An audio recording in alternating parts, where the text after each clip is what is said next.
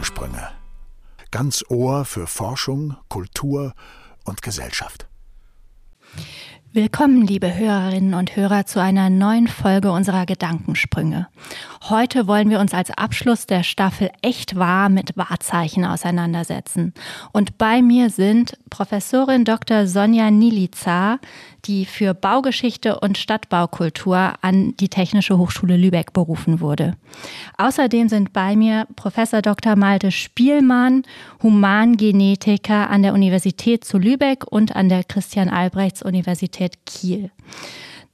Außerdem freue ich mich sehr, dass bei uns ist Professor Jörg Linowitzki, Professor für Kontrabass und freischaffender Kammermusiker von der Musikhochschule Lübeck und Robert Maiknecht, Geschäftsführer der GEO, die Luftwerker. Herzlich willkommen in, hier in der Runde. Ich freue mich auf eine spannende Diskussion und ich möchte gleich anfangen mit Sonja Nilica. Was ist denn eigentlich ein Wahrzeichen im Sinne der Architektur?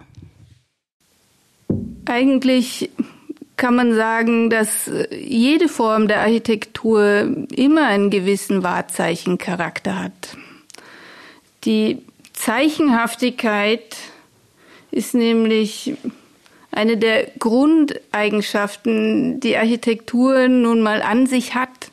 Wenn wir also über Wahrzeichen sprechen, dann sprechen wir über eine der wichtigsten Eigenschaften von Architektur neben dem Faktum, dass sie in der Regel einen Nutzen haben muss von Menschen, für irgendeine Funktion benutzt wird. Es ist ja kein freies Kunstwerk.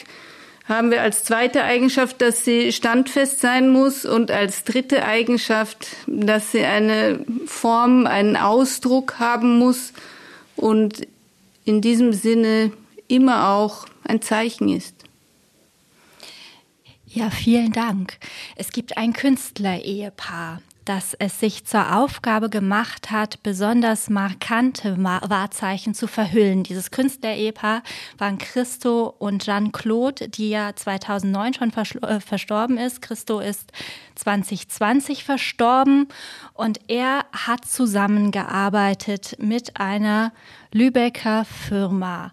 Und äh, Robert Maiknecht, ähm, Sie sind der Geschäftsführer dieser Firma, Geodie Luftwerker. Wie war das denn, als Christo auf Sie zukam und auf einmal etwas zusammen mit Ihnen machen wollte? Also Christo hat nicht persönlich bei uns angeklopft, sondern ich habe ihn kennengelernt äh, durch seinen Fotografen, sein ständiger Fotograf Wolfgang Volls, der dies schon seit über 45 Jahren ist äh, und Kurator war bei dem Projekt Mond ähm, in Oberhausen im Gasometer. Der ist auf mich zugekommen und hat gesagt, Christo will mal wieder was im Gasometer machen. Habe ich gesagt, prima, was denn? Hat er gesagt, ja, eine große luftgefüllte Säule. Ich sage, wie groß soll die denn werden? Hat er gesagt, ja, 100 Meter hoch und 50 Meter Durchmesser. Dann habe ich gesagt, geht es ein bisschen kleiner, sollte aber nicht so sein. Sie ist nachher ein bisschen kleiner geworden, 94 Meter hoch, 50 Meter Durchmesser und äh, 187.000 Kubikmeter Fassungsvolumen. Äh, so, und jetzt, ich sag mal, ohne jetzt technische weitere Details zu nennen, das war der Beginn und so habe ich Christo kennengelernt. Äh, ja, mit all den beeindruckenden Begebenheiten, die es dann so, die sich da so zugetragen haben. Ja, vielen Dank. Ähm, mit einer besonders beeindruckenden ähm, Gegebenheit hat sich auch Lern, äh, Jörg Linowitzki auseinandergesetzt. Und zwar haben Sie ja ähm, ein Konzert, ein Gedenkkonzert anlässlich des Kniefalls von Willy Brandt ähm, organisiert, initiiert, konzeptioniert. Ähm, warum berührt Sie dieses Ereignis, der Kniefall von Warschau, so sehr? Ja, als Lübecker habe ich Willy Brandt sehr geschätzt und glaube, dass sein Kniefall vor äh, dem Denkmal der Helden des Ghettos ähm, eine äh, eine Ostpolitik, eine, eine, eine Ostpolitik eröffnet hat, die es bis dahin nicht gegeben hat. Ich habe damals als kleiner Junge äh, das miterlebt und für mich war Politik plötzlich etwas ganz anderes. Ähm, da war jemand im Osten und hat Dinge gemacht, die andere vorher nicht gemacht haben. Und letztlich ist sein Kniefall, obwohl es seit Jahrtausenden den Kniefall gibt, ist speziell sein Kniefall zu einem Wahrzeichen geworden, einem solchen Wahrzeichen, dass wir es jetzt auf unserem 2-Euro-Stück bewundern können. Und äh, für dieses 50-jährige Jubiläum des Kniefalls habe ich versucht, ein einmaliges Projekt auf die Beine zu stellen, ein deutsch-polnisches Projekt, nämlich ich habe versucht, mit Wissenschaftlern zusammen ähm, das polnische Requiem von Krzysztof Penderecki in Ausschnitten zusammen mit Ausschnitten des deutschen Requiems von Johannes Brahms zu einem 90-minütigen Konzert zusammenzuschneiden. Das wäre weltweit einmalig geworden. Es gibt sogar das Programmheft, es gibt sogar die Plakate. Allein das Konzert oder die Konzerte haben niemals stattgefunden dank der Covid-19-Pandemie. Bei 180 Mitwirkenden äh, hat uns immer irgendein Fall wieder alles zerschossen. Das ist unheimlich traurig und ähm, ich hoffe, Sie finden trotzdem noch Gelegenheit, ähm, dieses Konzert in der einen oder anderen Form dann doch noch äh, auf die Beine zu stellen, wenn die Pandemie jetzt wieder ähm, vielleicht auf dem Rückzug ist. Hoffen wir es, genau. Ähm, Malte Spielmann, nun sind Sie Humangenetiker und äh, doch wurde ein Tier zum Wahrzeichen der Gentechnik. Inwiefern hat das Klonschaf Dolly denn äh, ihrem Forschungsgebiet genutzt oder geschadet und was hat das Klonen des Schafs der Genforschung gebracht? Das ist natürlich jetzt eine Menge in einer Antwort, äh, aber es ist so, dass ähm, das erste, der erste menschliche Organismus, der geklont wurde, war in der Tat das Schaf Dolly und das hat weltweit für einen Aufschrei gesorgt. Und klonen bedeutet nichts anderes, dass man das, die genetische Information eines Lebewesens nimmt und daraus ein neues Lebewesen erschafft. Und zwar identisch zu dem vorigen Lebewesen. Das ist anders, als wenn man sich normal fortpflanzt, wenn Vater und Mutter jeweils die Hälfte ihrer genetischen Informationen weitergeben. War also Dolly komplett identisch zu dem Tier, in dem Fall ihrer Mutter. Wie hat es die Genforschung beeinflusst? Erstmal gab es einen riesen Aufschrei und hat nicht dazu geführt, dass Genetiker, die eh nicht so beliebt waren, die waren dann noch unbeliebter. Ähm, aber gerade jetzt in der Veterinärmedizin ist es mittlerweile eine Standardtechnik geworden, auch wenn das absurd erscheint. Aber es werden Zuchtbullen, es werden Rennpferde regelmäßig geklont. Zum Glück ist es bei Menschen noch nie gemacht worden, zumindest wissen wir nicht davon und es ist auch verboten aus gutem Grund, denn ähm, die natürliche Fortpflanzung, also die Mischung von genetischer Information von Vater und Mutter in dem Fall und auch von ganz unterschiedlichen Hintergründen führt dazu, ähm, dass wir ganz individuell immer wieder sind und das ist aus genetischer Sicht auch sehr gut so, ne? ähm, weil das ganz viele Vorteile mit sich bringt und dadurch die Menschheit und die Menschen sich auch immer wieder ein bisschen verändern. Also ähm, hat es glaube ich, insgesamt unserem Fachgebiet im Ansehen eher geschadet. Von der Technik her war es ein absolut verdienter Meilenstein, der auch dazu geführt hat, dass viele andere weitere Forschung mittlerweile möglich ist. Vielen Dank. Jetzt haben Sie mir die perfekte Überleitung geliefert in unseren ersten großen Themenblock, nämlich in die Einzigartigkeit von Wahrzeichen. Und ähm, ich habe mich gefragt, ähm, ja, warum macht die Natur das denn überhaupt, dass sie jedes Mal wieder ein komplett einzigartiges neues Individuum schafft? Warum nicht einfach Baukastensystem? Ja, also man muss dazu sagen, dass natürlich nicht in jeder Generation das Leben komplett neu erfunden wird, sondern dass ähm, gerade der Mensch oder wir Menschen uns alle doch erstaunlich ähnlich sind. Aber es ist so, dass äh, 2002, 2003 ähm, ist das erste menschliche Genom entschlüsselt worden und hat die New York Times getitelt, äh, der Code des Lebens ist geknackt. Und wir wissen jetzt alles dann hatte parallel eine Privatperson ein zweites menschliches Genom analysiert und dann hat man die beiden miteinander verglichen und gesehen, obwohl beide sehr intelligente Menschen waren, in der Tat ein Nobelpreisträger, hatten sie ähm, ungefähr drei Millionen Unterschiede. Und beide waren komplett gesund. Und das hat uns in die Verzweiflung gebracht. Und äh, ähm, Francis Collins, der damals das äh, humane Genomprojekt entschlüsselt hat und danach der Chef des NIH in den USA war, sagt seitdem, we are all mutants, also wir sind alle Mutanten.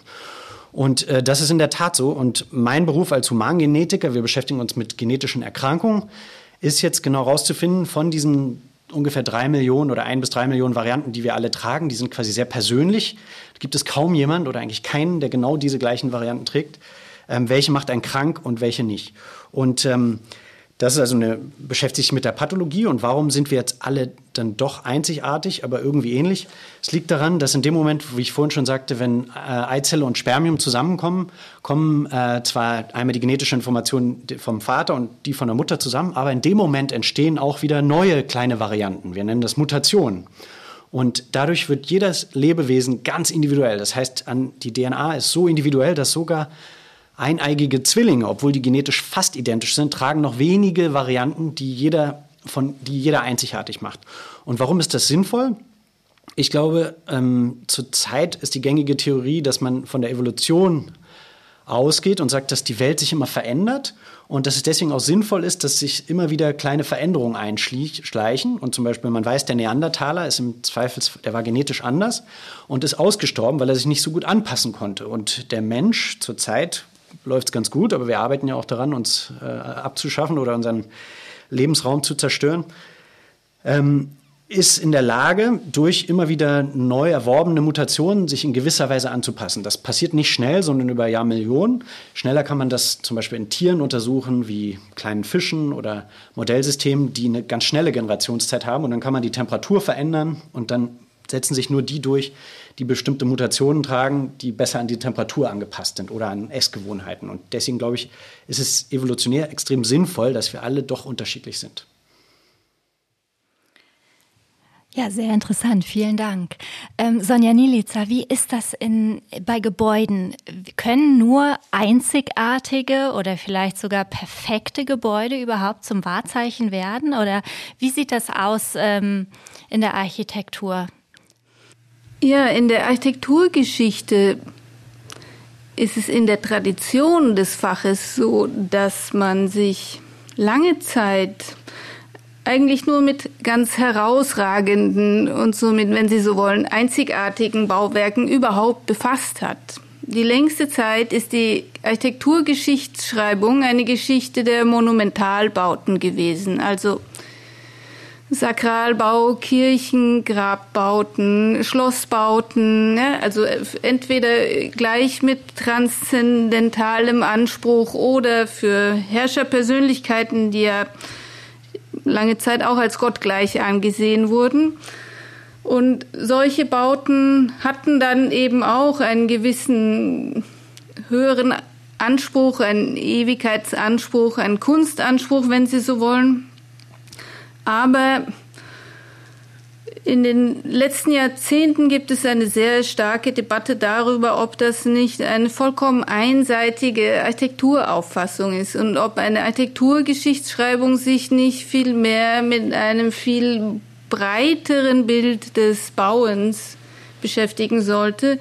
Denn schließlich sind bei weitem der größte Teil aller Bauten ja, ganz normale Häuser, ja, in denen Leute leben, die in weiten Teilen der Welt über den größten Teil der Geschichte auch ohne jede Mitwirkung von Architekten natürlich errichtet worden sind. Ja. Und die Geschichte auch dieses normalen Bauens, dieses Massenbauens oder des typischen zu schreiben, ist eigentlich so eins der aktuelleren Projekte in der Architekturgeschichtsschreibung. Und wenn Sie sich das am Beispiel von Lübeck mal anschauen wollen, dann sind die Wahrzeichen ja zum Beispiel die gotischen Kirchen mit ihren Kirchtürmen. Das sind ganz klassisch die herausragenden Bauwerke. Oder nehmen Sie das Holstentor, ja, das man sogar auf, äh, auf Geldscheine gedruckt hat, ja, nur um hier nochmal die Parallele zum Kniefall zu ziehen ähm, mit ihrem großen Wiedererkennungswert. Solche Bauwerke können in einer Stadt auch nur wirken, wenn sie einen gewissen Rahmen haben aus einer Masse von eher normalen, in Teilen auch gleichartigen Bauten. Und die können dann aber in ihrer, in ihrer Gemeinschaft selbst sogar auch wieder zum Wahrzeichen werden. Wenn sie jetzt das UNESCO-Welterbe, die Lübecker Altstadt betrachten, dann besteht die ja eben genau nicht nur aus den Kirchen und aus dem Holstentor, sondern äh, ihre Charakteristik schöpft sie aus dieser großen Zahl von Kaufmannshäusern, von denen jedes einzelne vielleicht gar nicht so was Besonderes wäre, aber in ihrer Gesamtheit als Typus, ja, wo ein Typus über Jahrhunderte immer wieder aufgegriffen und in leichten Schattierungen variiert wurde, bilden sie etwas heraus, das in seiner Gesamtheit dann auch wieder was Besonderes ist. Mhm.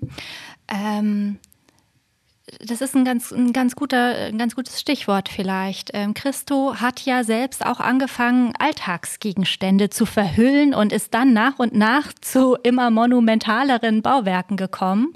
Ähm, Robert Maiknecht, was war denn das Einzigartige, das Besondere an Ihren Projekten mit Christo? Also Christo ist so, wie Sie sagen, ja mit seinen Projekten immer größer geworden. Er hat ja anfänglich Koffer, Stühle, Tische, Fenster eingepackt. Äh, viele haben gesagt, äh, äh, das ist jetzt nicht bemerkenswert, ähm, um das mal so zu übertragen, äh, und ist dann immer größer geworden. Er hatte anfänglich auch kein Geld, hat das versucht oder hat nicht versucht, sondern hat es auch konsequent durchgezogen. Alle seine Projekte hat er selber finanziert äh, von dem eingepackten Stuhl bis zum Arc de Triomphe, alles selber finanziert durch den Verkauf seiner Collagen und Zeichnungen. Und ähm, ja, die Einzigartigkeit war sicherlich das Verpacken. Das hat, er hat dann auch früher, als er kein Geld hatte und nach Paris gegangen ist, ähm, hat er am Montmartre äh, Porträts gemacht, wie tausend andere auch. Ähm, hat er auch anders signiert ähm, mit Javaschew, er ist ja Christo äh, Wladimirov Javaschew, ähm, hat auch anders signiert, ja. Ähm, und dann wurden die Projekte immer größer und die Aufmerksamkeit an seinen Projekten ist damit gewachsen. Er hatte bestimmte Vorlieben für Farben, er hatte äh, aber keine, keine Scheu vor monumentalen Gebäuden, vor großen Flächen und ja, und das ist dann beim Publikum angekommen. Wenn man, ich kenne auch einige private Sammler von ihm und das ist schon erstaunlich, wie begeistert die auch gewesen sind von diesen Großprojekten und dann seine, seine Zeichnungen, die er dazu gemacht haben, eben auch gekauft haben. Nun sind Sie ja Techniker, also Sie haben sich um die technische Umsetzung seiner Vision gekümmert, mitgekümmert. Was war denn für Sie das Einzigartige daran? Also es war für mich persönlich immer vielschichtig und auch für unser Team. Wir haben das ja immer im Team realisiert, äh, sehr vielschichtig. Also einmal ähm, geht das physikalisch überhaupt. Einige Mal habe ich Christo gesagt, das ist eine tolle Idee, aber da spielt die Physik nicht mit. Warum nicht? Ähm, weil bestimmte Radien nicht eingehalten werden muss, wenn man etwas mit Luft füllt, will sich der Raum immer zu einer Kugel bilden und wenn ich eine Säule haben will, dann geht das eben nicht und da muss man bestimmte Kriterien berücksichtigen und das baulich ähm, mit einfließen lassen.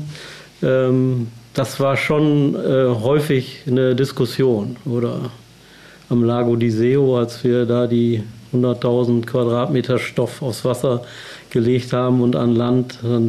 Wie, wird, wie werden äh, die Ränder behandelt, sowohl auf dem Wasser als auch auf dem Land? Dann gab es unterschiedliche Ansichten und auch den einen oder anderen Streit mit seinem Neffen, der ja der Manager war, der Gesamtmanager. Bulgare, sehr rustikal. Ich versuche das jetzt mal so auszudrücken. Und, ähm, also mit, mit so einem Handwischen kamen dann Themen vom Tisch oder es wurde etwas unbedingt so durchgesetzt. Ähm, ja, habe ich damit den Kreis der Frage geschlossen? Oh, ich denke schon. Vielen Dank. Ähm, Jörg Lenowitzki, Sie haben ein einzigartiges Ereignis mit einzigartiger Musik vertont, wenn man das so sagen darf. Ähm, wie wählt man denn die passenden Stücke aus? Beziehungsweise warum, warum gerade diese Stücke in dieser Zusammenstellung? Naja, Willy Brandts Kniefall war ja nun mal in Warschau. Ähm, insofern liegt es relativ nahe, etwas für die deutsch-polnische Freundschaft zu tun. Im Übrigen war ich äh, neben meiner Tätigkeit hier in Lübeck drei Jahre Gastprofessor an der Musikhochschule in Danzig. Habe dort wahnsinnig viele Menschen kennengelernt, die mit mir äh, gemeinsam etwas Gemeinsames entwickeln wollten. Ich habe bei der Gelegenheit übrigens noch den ehemaligen Stadtpräsidenten Adamovic, der dann ja ermordet wurde, 2019 noch kennengelernt. Der war begeistert von diesem Projekt auch. Seine Nachfolgerin, Frau Alexandra Dulkiewicz, die jetzige Stadtpräsidentin der Stadt Danzig, hat mich auch sehr unterstützt in dem Vorhaben.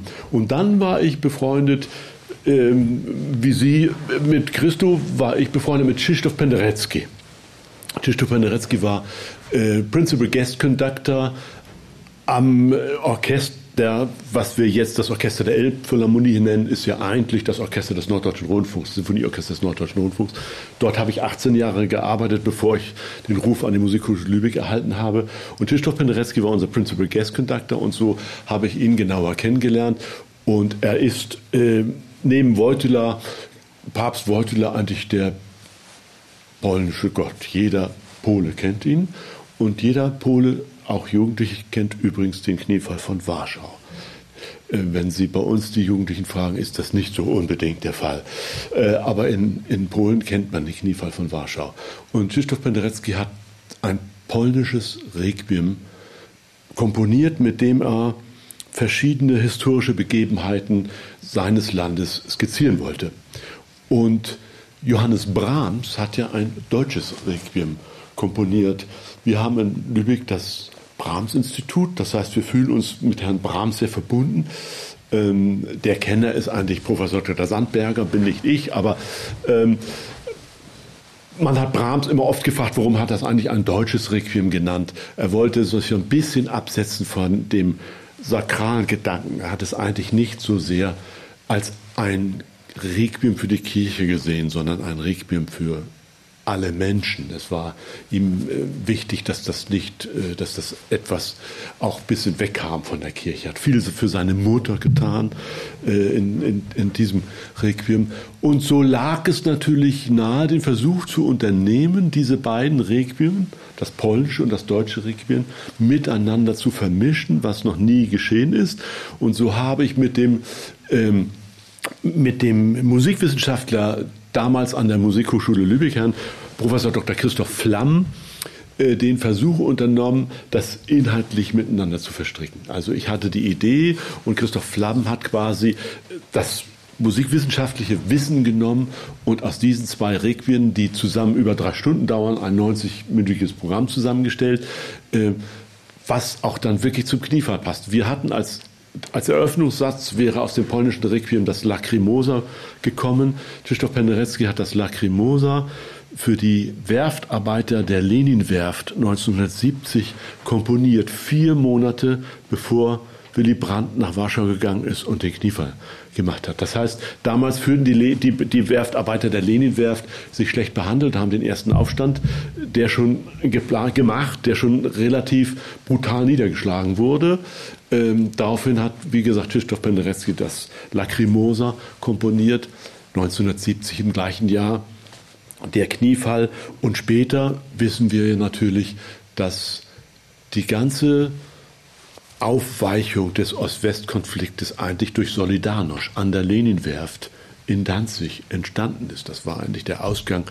Ähm, Gorbatschow hat immer wieder über, über, über die Leninwerft, über Solidarność geredet. Und so fing alles an, dass das ist alles aufgeweicht wurde. Insofern ähm, war das etwas Danzighaftes, etwas Polnisches und etwas Deutsches durch unser damaligen Bundeskanzler Willy Brandt mit seinem Wahrzeichen des Kniefalls. Vielleicht wäre dieses Programm zu einem neuen Wahrzeichen der deutsch-polnischen Freundschaft geworden. Insofern hoffe ich, dass ich es immer verwirklichen kann.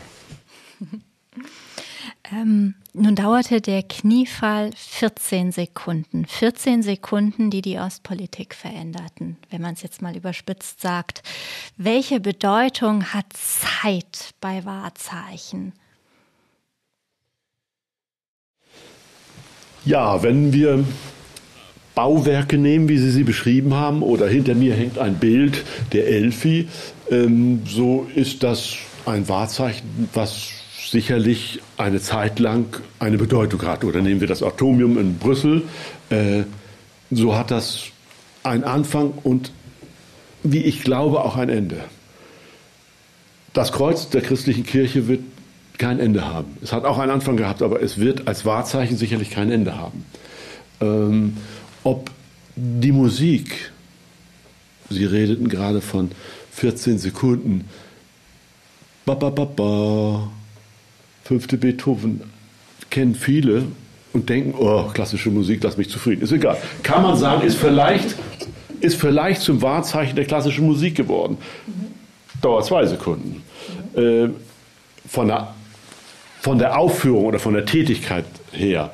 Äh, es ist aber ein Wahrzeichen, was äh, wahnsinnig viel Bedeutung hat. In diesem Fall Beethoven für die klassische Musik, das Kreuz für die christliche Kirche, das Kreuz als, als Zeichen der vier Weltrichtungen wurde ja überall wieder verbraucht. Sie finden es in Teppichen, Sie finden es, äh, eine Architektin muss ich das nicht sagen, welche, welche dieses Motiv der vier Weltrichtungen, wo das überall äh, was einfach Bedeutung gefunden hat, dann ist es eigentlich zeitlos. Aber nehmen wir heute Wahrzeichen, es sind ja dann eigentlich nur Dinge, die eine gewisse Symbolkraft haben. Es sind Dinge, die nur in Anführungsstrichen eine gewisse Symbolkraft haben, sind das immer Wahrzeichen? Darf man eine Frage stellen? Sehr gerne. Ja? Äh, was ist mit dem Taj Mahal zum Beispiel, mit dem Eiffelturm? Glauben Sie da auch, dass die vergänglich sind, diese Wahrzeichen? Naja, das haben wir ja gedacht, als die Taliban äh, angefangen haben, tausend Jahre oder tausende Jahre alte äh, äh, Reliefe oder Felswände gesprengt haben. Natürlich hätten sie das nicht tun dürfen. Und natürlich äh, soll man den Eiffelturm erhalten. Und natürlich gehört das Taj Mahal zu den weltweit vielleicht Top, was weiß ich, 30 oder 40 Wahrzeichen. Äh, und ich hoffe nur, dass es immer bleibt. Ähm, wissen tut man es nicht. Aber ich sag mal, nur die Tatsache, dass einige Leute solche Wahrzeichen zerstören, weil sie bestimmten äh, Bevölkerungsgruppen schaden wollen, ähm, denke ich, das kann man nicht verallgemeinern.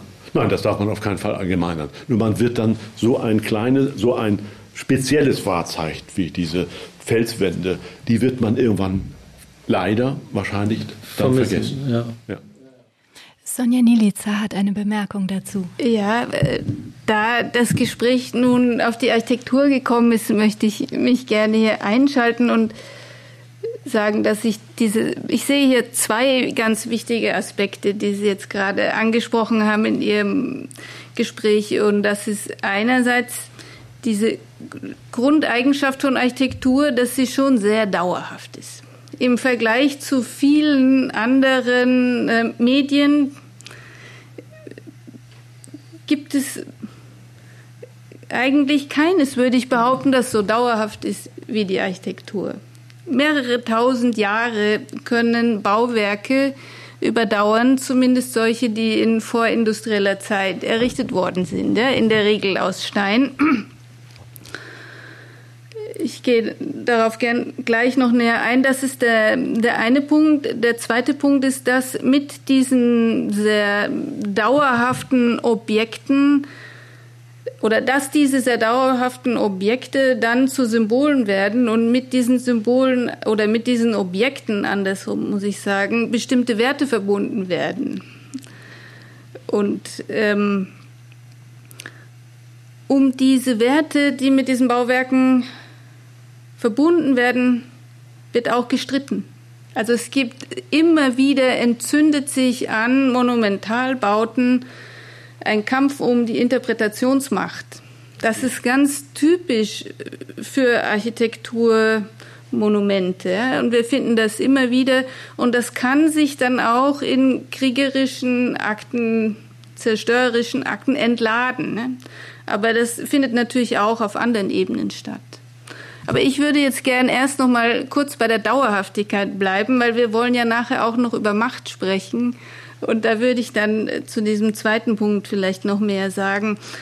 Aber die, dass Architektur und vor allem Monumentalbauten sehr dauerhaft sind, ist auch so eine, eine Grundbedingung. Ja? Monumentalbau kommt ja von Monere erinnern, also äh, auch schon immer eigentlich würde ich behaupten, wurde Architektur errichtet, um zu erinnern. Also tatsächlich ähm, errichtet mit der Absicht, ein Zeichen zu sein, dass die Zeiten überdauert. Ja, nehmen Sie die Pyramiden, ja, Grabbauten sind ganz typisch dafür. Und da ist auch klar, dass die ewig sein müssen, weil das, das ist nun der Sinn davon, ja, wenn man ein solches Zeichen setzen möchte. Und es gibt auch diesen Ausdruck, so diese Metapher, dass Architektur ja Texte in Stein, Dokumente in Stein sind, steingewordene Erinnerungen und sowas alles, ja, was ausdrückt diesen Anspruch von monumentaler Architektur, die Generationen zu überdauern und ähm, den nachfolgenden Generationen etwas zu erzählen. Ne? Viele Herrscher setzen in dieser Form Monumente und zwar nicht unbedingt nur als Denkmale, jetzt Reiterstandbilder oder was man sich da vorstellen kann, sondern sehr häufig über Bauten. Nun ist es ja trotzdem so, dass manchmal Kriege oder auch Brände ähm, diese Monumente zerstören oder teilweise zerstören. Ich denke da gerade an Notre Dame. Ähm, was macht das mit so einem Wahrzeichen, wenn es dann auf einmal abgefackelt wird? Ja, da, das ist ein, eine sehr komplizierte Sache. Also es gibt eine, eine riesige Debatte darüber, was nun eigentlich das Kunstwerk ist, ja, das, das Denkmal in seiner Substanz oder der äußere Anschein, der erhalten werden muss, die, je nachdem, was man hier für wichtiger setzt, und das ändert sich auch immer wieder. Ja? In, in der Geschichte der Denkmalpflege können Sie hier unterschiedlichste Auffassungen beobachten. Ja? Ähm, würde man sagen, dass entweder das Erscheinungsbild gewahrt werden muss oder so viel wie möglich von der Substanz erhalten werden soll. Und das widerspricht sich mitunter. Je nachdem wäre es dann im Sinne des Denkmals kein Problem, zerstörte Teile auszutauschen oder es wird eben doch zum Problem. Das kommt aber auch wieder darauf an, welches Ereignis es war, das das Monument zerstört hat. Ein Brand, ein Erdbeben, eine Überschwemmung wird ja normalerweise als, als höhere Macht vielleicht angesehen. Und dann ist es normalerweise moralisch vertretbar, das Denkmal wieder aufzubauen. Nehmen Sie aber äh, den deutschen Wiederaufbau nach dem Zweiten Weltkrieg, die Bombenzerstörung, da hatten die Architekten nicht das Gefühl, dass es in Ordnung ist, alles wieder aufzubauen, weil das bedeutet hätte, quasi die deutsche Schuld zu negieren. Ne? Da gibt es berührende Texte, ähm, wo zum Beispiel Otto Bartnick äh, in einem Text der ähm, ketzerische Gedanke am Rand der Trümmerhaufen heißt, aus den 40er Jahren im Angesicht des zerstörten Frankfurt schreibt, ähm, wir dürfen nicht wieder aufbauen, ich muss jetzt frei zitieren, denn es ist verloren und dass wir es verloren gehen ließen, müssen wir unseren Enkeln eingestehen. Es wäre eine Lüge, würden die Bauten wieder stehen. Ne? Also, so, ist es, so ist es natürlich mit materiellen Wahrzeichen, ist es so. Wenn ich da auf die Musik oder auf das Schaf Dolly komme, so sind es natürlich mehr oder weniger immaterielle äh, Wahrzeichen, die äh, sicherlich bleiben werden. Ähm, Dolly ist als Dolly, hoffentlich erinnert man sich immer daran, dass es ein Schaf war. Äh, so wird es so wird's immer ein Wahrzeichen bleiben und die Musik an sich, äh, in ihrer klassischen Form, da gibt es natürlich viele Wahrzeichen, die einfach unkaputtbar sind, wie mein Enkelkind sagen würde, ist unkaputtbar. Wobei das ja voraussetzt, dass sie in irgendeiner Form übergeben werden an die nächste Generation, nicht wahr? Das setzt es voraus, dass so etwas weiterlebt. Ich, ich würde ganz gern noch das Beispiel Eiffelturm aufgreifen, das äh, Sie vorhin erwähnt haben. Es kann aber auch anders gehen. Der Eiffelturm zum Beispiel war eigentlich als temporäres Bauwerk gedacht für die Weltausstellung. Also als experimenteller äh, Ingenieurbau, mit der Frankreich zeigt, was es zu leisten vermag, indem es den höchsten Turm der Welt errichtet. Aber schön fand man den damals nicht, sondern es war ein sehr technisches Bauwerk, äh, das als sehr herb empfunden wurde. Und nur wegen der Höhe äh, so akzeptiert werden konnte. Und eigentlich hatte man vor, es danach wieder abzubauen. Und es gab auch Wettbewerbe, dann blieb, blieb er erstmal stehen, man hat ihn noch nicht abgerissen, dann gab es Wettbewerbe, wie man ihn verschönern könnte. Es war eigentlich geplant, das ganze Ding dann nochmal mit einer Fassade zu verkleiden. Irgendwie kam es dann nicht dazu und irgendwie hat man sich dann so dran gewöhnt, dass er einfach stehen geblieben ist. Aber das ist eher so passiert, ja, geplant war das nicht. Der Gipfel des Ganzen ist dann der World Trade Center, der zweimal zum Wahrzeichen wurde. Einmal als höchstes Gebäude der Welt und dann als es eingestürzt wurde es ein Wahrzeichen mit einer total anderen Bedeutung. Nicht mehr als Bauwerk, sondern, sondern da wurde ein ganz anderes Wahrzeichen plötzlich draus. Ein Experte für ähm, zeitlich begrenzte Wahrzeichen ist sicherlich auch Herr Maiknecht. Ähm, und äh, der Brand von Notre Dame hatte ja ganz direkten Einfluss auch auf Ihre Arbeit. Wollen Sie uns das einmal erzählen? Ja, der Brand von Notre Dame hatte einen wesentlichen Einfluss auf unsere Arbeit und zwar auf unseren Arbeitsbeginn und unsere Ar und Arbeitsende, weil in dem, in dem Gebäude der Notre Dame ein Falke lebte und der natürlich aufgrund des Feuerbrunstes dieses Fleckchen Erde verlassen musste und hat sich dann im Arc de Triomphe niedergelassen. Und deswegen, weil die Falken im Frühjahr brüten, waren wir nicht in der Lage, wie geplant, 2020 im Frühjahr äh, die Verkleidung davor zu nehmen. Das, was für uns äh, äh, ein Riesenvorteil war, weil der Vorlauf wäre zum Frühjahr 2020 extrem kurz gewesen und wir hätten uns Hände und Beine ausgerissen, wir hätten es vielleicht irgendwie hingekriegt, aber es wäre sehr schwer geworden. Und so ist das verschoben worden und dann auch wegen des äh, äh wegen Covid-19 verschoben worden und dann kam der Tod von Christo dazu und dann wurde schlussendlich der Herbst 2021 festgelegt. Aber so war der Zusammenhang zwischen Notre Dame und äh, dem Arc de Triomphe über einen Falken. Der Falke hatte sicherlich einen sehr, sehr exklusiven Geschmack, was seine Behausung angeht. ja. Genau. ähm, wollen Sie uns vielleicht noch mal ein bisschen was zu diesem Arc de Triomphe Projekt erzählen? Ähm, Sie haben da ja Massen an, an Stoff verarbeitet. Ähm, ja, wir haben äh, 25.000 Quadratmeter Stoff verarbeitet.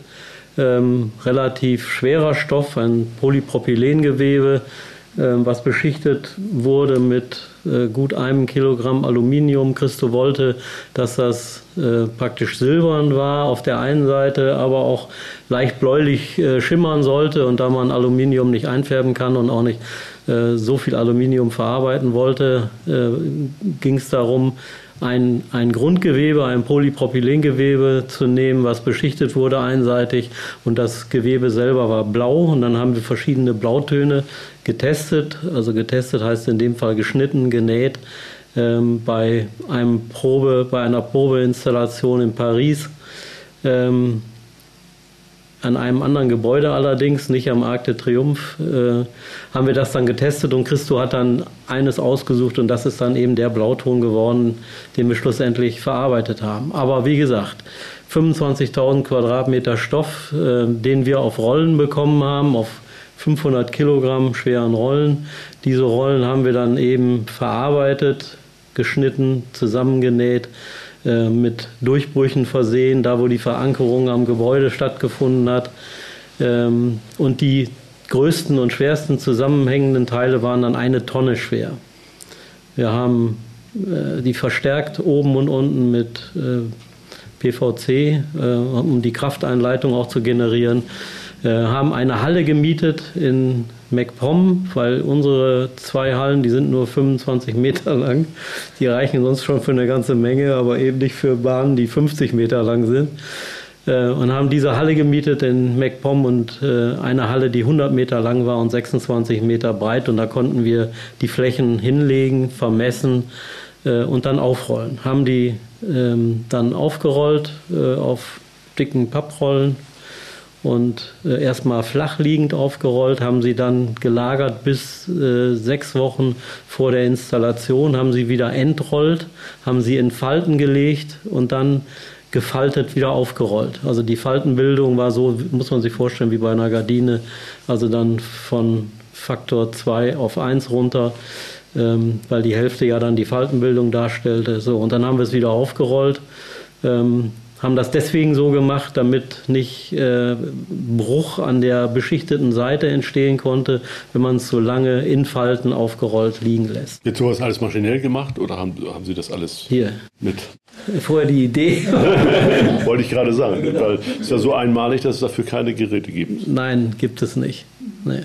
So, das hatte Christo zum Glück alles vorher geplant. Er hat festgelegt, wie viel Stoff pro Fläche aufgehängt werden soll. Er hat die Farbe, den Stoff, die Seile. Wir haben ja 40 mm Seile, drei Kilometer äh, verwendet dafür. Und an den Knotenpunkten, immer wo die Seile sich kreuzen, die Vertikal- und Horizontalseile, äh, war dann eine Verankerung, die dann zum Gebäude selber führte. Ähm, und diese sogenannten Knopflöcher haben wir die genannt. Das waren dann Schlitze mit Verstärkungen, dass natürlich nach dem Abrollen diese Schlitze genau da sind, wo die Verankerungen hin sollten. Ähm, das waren so die Kniffligkeiten. Also, wenn man das nicht anders, das musste man vorbereiten. Ähm, das ist grundsätzlich eine Herausforderung, wenn man so große Projekte realisiert dass die Realität nachher die Theorie treffen muss. Das heißt, das, was wir zeichnen, was wir am Computer entwerfen, muss so sein, dass es nachher passt. Wir können das nicht testen. Wir können nicht zum Arc de Triomphe fahren und was runterhängen und sagen, oh ja, das Loch muss einen Meter, muss einen Meter höher oder so. Ja, das sind so die, diese Herausforderungen. Wir haben 100.000 Meter Naht gehabt, 440.000 Meter Garn verarbeitet in ungefähr 9.000 Stunden. Wahnsinn. Ja, genau, das richtige Wort. ähm, und was, was macht das dann mit so einem Wahrzeichen? Weil das ist ja an sich schon aufgeladen mit Bedeutung und so weiter. Ähm, und ich weiß, dass im, im, Zusammenhang mit der Debatte um die Verhüllung des Reichstages ähm, eine große Debatte entbrannte, ob das jetzt eine Herabwürdigung ist, dass der Reichstag verhüllt wird, oder ob es, wenn ich jetzt Heiko Maas zitiere, unseren ehemaligen Bundesaußenminister, ähm, ein spektakuläres Denkmal in unserem wiedervereinten Land ist. Also man hat, ähm, ich komme jetzt von der technischen Seite, ich frage mich auch immer, können wir das realisieren, geht das in der Zeit, ähm, was muss ich überhaupt berechnen, weil das extrem schwierig ist, wirklich eine Berechnungsgrundlage zu haben. Ähm, und komme dann im Nachhinein auf solche Fragen, was macht das mit dem Wahrzeichen oder was bedeutet das? Beim Reichstag war das so, Christo war mit Jean-Claude 25 Jahre ähm, bemüht, eine Genehmigung zu kriegen. Es hat sechs Reichstagspräsidenten gebraucht, die alle Nein gesagt haben. Kohl war dagegen, Schäuble war dagegen, waren alle dagegen, bis äh, Rita Süßmuth gesagt hat, als äh, siebte äh, Reichstagspräsidentin gesagt hat, ja, wir werden darüber abstimmen. Da gab es große Aufregung und viele waren dagegen, und, aber es wurde abgestimmt und wie wir ja wissen, äh, wurde dem zugestimmt. Äh, die Verhüllung hat stattgefunden. Ja, wunderbar. Ich überlege jetzt, wie ich den ähm, Übergang mache, aber da dieser Podcast Gedankensprünge heißt, brauche ich das vielleicht auch ähm, einfach gar nicht. Äh, wir bleiben aber trotzdem noch mal so ein bisschen beim, beim Thema äh, Veränderung. Äh, Malte, Malte Spielmann, äh, Sie hatten vorhin schon mal das Thema Mutation erwähnt. Ähm, können Sie das vielleicht noch mal etwas genauer erläutern? Wie verändern sich Gene? Das ist ja in der Tat ein Sprung, aber ähm, ja, und zwar ist es so, man muss es sich ja einfach vorstellen wie ein Computerchip oder wie eine, wie eine Schrift. Unsere DNA, das ist der Träger unserer Erbinformation, hat einen gewissen Code und der stellt die Grundlage alles biologischen Lebens dar, Pflanzen, Tiere und ähm, man muss immer wissen, die reine Anzahl macht es nicht. Ne? Ich gebe immer das Beispiel, der Blumenkohl hat ungefähr doppelt so viele Gene wie wir. Trotzdem ist er wahrscheinlich nicht schlauer. Um, also es macht dann die genaue Information aus. nur nicht, den Blumenkohl. Und jetzt ist es so, dass sich über die Zeit durch Umwelteinflüsse, nehmen wir Strahlung, nehmen wir... Ähm, ähm, wie wir uns ernähren, aber auch wie die Umwelt sonst äh, ist, äh, äh, schleichen sich kleine Rechtschreibfehler ein. Immer wenn sich eine Zelle teilt, wird die gesamte Erbinformation drei Milliarden Basenpaare kopiert und dabei gibt es immer einen kleinen Fehler. Und das ähm, weiß das Genom auch schon, deswegen hat es eigene Gene, die da aufpassen sollen, dass diese Rechtschreibfehler nicht passieren. Aber es passiert immer doch ein bisschen was. Und so entsteht beim Menschen, wenn man lebt, zum Beispiel leider irgendwann Krebs bei ganz vielen, dass ähm, dann diese ähm, Mechanismen nicht mehr funktionieren. Und in dem Moment, wo Eizelle und Spermion zusammenkommen und ein neues Leben entsteht, schleichen sich halt auch solche Fehler ein, in der Regel ungefähr 100 Stück. Also meine Kinder haben im Gegensatz zu meiner Frau und mir 100 neue Mutationen, 100 Rechtschreibfehler. Und die führen dazu, dass sie eben etwas anders sind als meine Frau und ich. Und das ist auch gut so. Leider, wenn ein so ein Rechtschreibfehler an der falschen Stelle ist, kann es dazu führen, dass entweder ein Leben gar nicht möglich ist, dass der Embryo sofort abstirbt oder dass sich eine schwere Erkrankung äh, entwickelt oder dass sich eine Prädisposition für eine bestimmte Erkrankung, eine Krebserkrankung zum Beispiel, ähm, entwickelt. Ein bekanntes Beispiel sind äh, Mutationen in einem Gen, das dazu führt, dass man Brustkrebs bekommt als Frau. Angelina Jolie hat so eine Mutation, deswegen hat sie sich sehr öffentlichkeitswirksam beide Brüste amputieren lassen, weil sie zu 90-prozentiger Wahrscheinlichkeit ähm, Brustkrebs bekommen hätte. Genau, und so ist das mit Mutationen. Ich hoffe, das konnte die Frage beurteilen. Ich würde ganz kurz noch einmal die Kurve kriegen wollen. Ähm, von den, äh, ich fand, die Diskussion war relativ gebäudelastig und das ist auch klar in dieser Runde. Äh, und ich würde ganz gerne noch einmal die Kurve kriegen zu Wahrzeichen, die trotzdem ganz, ganz kurzlebig sind. Es ging ja los vom Kniefall und ich würde denken, dass ähm, Gesten natürlich ähm, Wahrzeichen von Freundschaft, von Abneigung sein können, die ganz, ganz kurzlebig nur sein können und trotzdem ähm, äh, im wahrsten Sinne königlich oder äh, teuflisch sein können. Und dann gibt es natürlich auch Ereignisse, die ganz kurzlebig sind. Ne? Nehmen wir die Sternschnuppe, die nach wenigen Sekunden weg ist, wenn man es überhaupt noch schafft hinzugucken. Oder auch der Sonnenaufgang, der zwar wiederkehrt, aber trotzdem halt was Besonderes ist und trotzdem totale Wahrzeichen sein können. Ne? Und deswegen glaube ich persönlich, dass es eigentlich die zeitliche Komponente für Wahrzeichen nicht unbedingt gibt. Bei Gebäuden sind sie eminent, ist ja klar, weil die halt man nicht so schnell auf und abgebaut sind und auch, obwohl das nur kurzlebig war, die Verhüllung hat es trotzdem eine Weile gedauert, wie wir gerade sehr eindrücklich gehört haben. Ähm, genau, diese Kurve wollte ich einfach nochmal kriegen und sagen, dass ich glaube, dass äh, Wahrzeichen auch in der Tat ganz, also ganz kurz nur sein können. Ja, ein Wahrzeichen wird nicht zum Wahrzeichen, weil es länger hält. Das ist wohl in der Tat richtig. Nein, aber, aber es muss eine gewisse Bildkraft vielleicht oder sowas haben. Ja? Okay, es gibt Musik, das könnten vielleicht auch hör, hörbare Figuren sein, aber irgendeine Art von Figur oder sowas ist es doch in der Regel, damit es auch wiedererkennbar ist oder nicht. Also zumindest beobachte ich sehr häufig, dass ähm, Architektur als Wahrzeichen hergenommen wird, wenn man Dinge visualisieren will, die eigentlich zu abstrakt sind. Ja? Also Hochschulen zum Beispiel zeigen immer ihre Gebäude, obwohl es um die nicht in der Hauptsache geht. Ja? Aber auf allen Broschüren sind immer die Gebäude drauf, weil andere Dinge wie die Wissenschaft oder die Lehre oder sowas sehr schwer bildlich darzustellen sind. Ja? Und deswegen hat jede Hochschule gerne zumindest ein zeichenhaftes Gebäude, das man dann immer abbilden kann und dann weiß man, wovon gesprochen wird. Ich glaube, das eine schließt es sich gar nicht aus. Also es ist in der Tat so, dass äh, natürlich Gebäude eine gewisse Symbolkraft oder auch Wahrzeichenschaft haben und das wird auch immer so sein, aber trotzdem ist natürlich einfach eine ausgestreckte Hand überall auf der Welt ein Wahrzeichen dafür, dass man irgendwie willkommen ist oder dass man Hilfe gibt oder wie ein Lächeln halt auch ein, äh, und das sind ganz kurzlebige und nicht besonders großartige Dinge, die man nicht, ähm, die muss kein König machen, die muss man nicht bauen, die sind nicht teuer. Aber klar, jeder echte, echte König möchte einen hohen Turm oder eine Rakete, die besonders spitz ist oder eine Armee, die besonders schnell einmarschieren kann. Äh, Nochmal ganz kurz zurück zum Blumenkohl. Wenn man sich ähm, die Gene eines Menschen anguckt und die des Blumenkohls, woran erkennt man denn, dass das Mensch ist und das andere Blumenkohl? Das äh, ist eine extrem gute Frage. Manchmal frage ich mich das auch. Aber es ist in der Tat so, dass die ähm, müssen sich genauso vorstellen wie in einem Buch die Worte über die man über unterschiedliche Themen schreiben kann, sind ähnlich oder auch gleich. Trotzdem kann der Inhalt, wie die Worte, also wie die Gene aneinandergereiht sind oder auch die Information, kann ganz unterschiedlich sein. Trotzdem ist es so, ich gebe immer das, ähm, dass wir vieles einfach noch gar nicht verstehen. Ne? Ich hatte zu Anfang gesagt, die New York Times hat getitelt und wir alle dachten, der Code des Lebens ist geklackt. Dann wissen wir alles, was, wie alt wird ein Mensch, wie krank, wie schlau. in der Tat stellen sich mir ehrlicherweise eher immer mehr Fragen. Und ähm, da ist es so, bringe ich immer das Beispiel, wenn man jetzt die kleine hässliche Raupe hat und sich das Genom anschaut, ist das genau gleich wie der wunderschöne Schmetterling. Und beide sehen komplett unterschiedlich aus.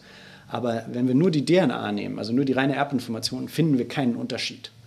Und ähm, das ist ja schon krass. Also der, wir sagen, das ist das Genotyp-Phänotyp-Problem. Und ähm, beim Blumenkohl ist es jetzt so, dass der in der Tat hat viele Gene einfach doppelt und dreifach und wir verstehen nicht genau warum. Ähm, aber auch die Information in den Genen ist anders als beim Menschen.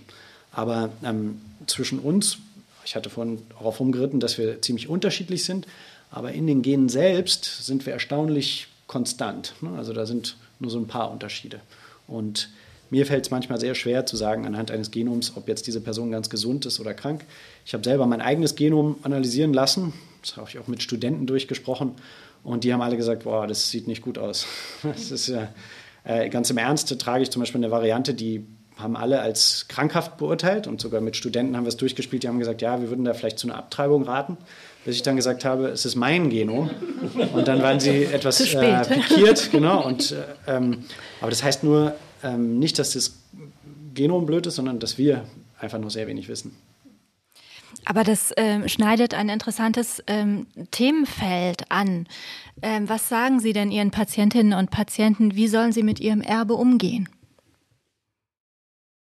Also mit ihrem finanziellen Erbe, dazu sage ich relativ wenig.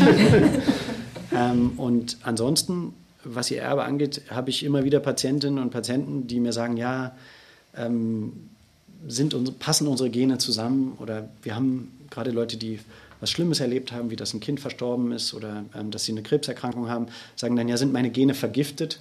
Und ähm, da ist es so, das sehen wir jetzt auch leider aktuell in der Pandemie, ähm, das Genom des Virus in dem Fall ist, hat keinen Willen und auch die, äh, unsere Gene nicht, sondern die sind erstmal so, wie sie sind und auch die Mutationen sind komplett zufällig. Ja, vielen Dank, Jörg Der Kniefall von Warschau wurde ja äh, vielerorts als eine, eine gewisse Übernahme dieser Verantwortung auch gedeutet. Oh, das ist schwierig, weil der Kniefall heute sehr unterschiedlich gedeutet wird. Also für, wir sehen ihn relativ äh, klar. Für uns ist es die Tatsache, dass unser Ehrenbürger der Hansestadt Lübeck, Ex-Bundeskanzler Willy Brandt, ist äh, nach Warschau gefahren, um die Warschauer Verträge zu unterschreiben. Und bei der Gelegenheit wollte er, durfte er einen Kranz niederlegen. Äh, und da fängt es schon an, schwierig zu werden. Äh, wir denken, wenn wir überhaupt denken, manchmal, also selbst in den Schulbüchern ist es nicht richtig, er legte den Kranz am Mahnmal für die Helden des Ghettos nieder. Er hat es nicht für die Toten des Ghettos getan, wie oft bei uns gesagt wird. Die Helden des Ghettos, das ist für die Polen von unglaublicher Bedeutung, dass das Mahnmal für die Helden des Ghettos.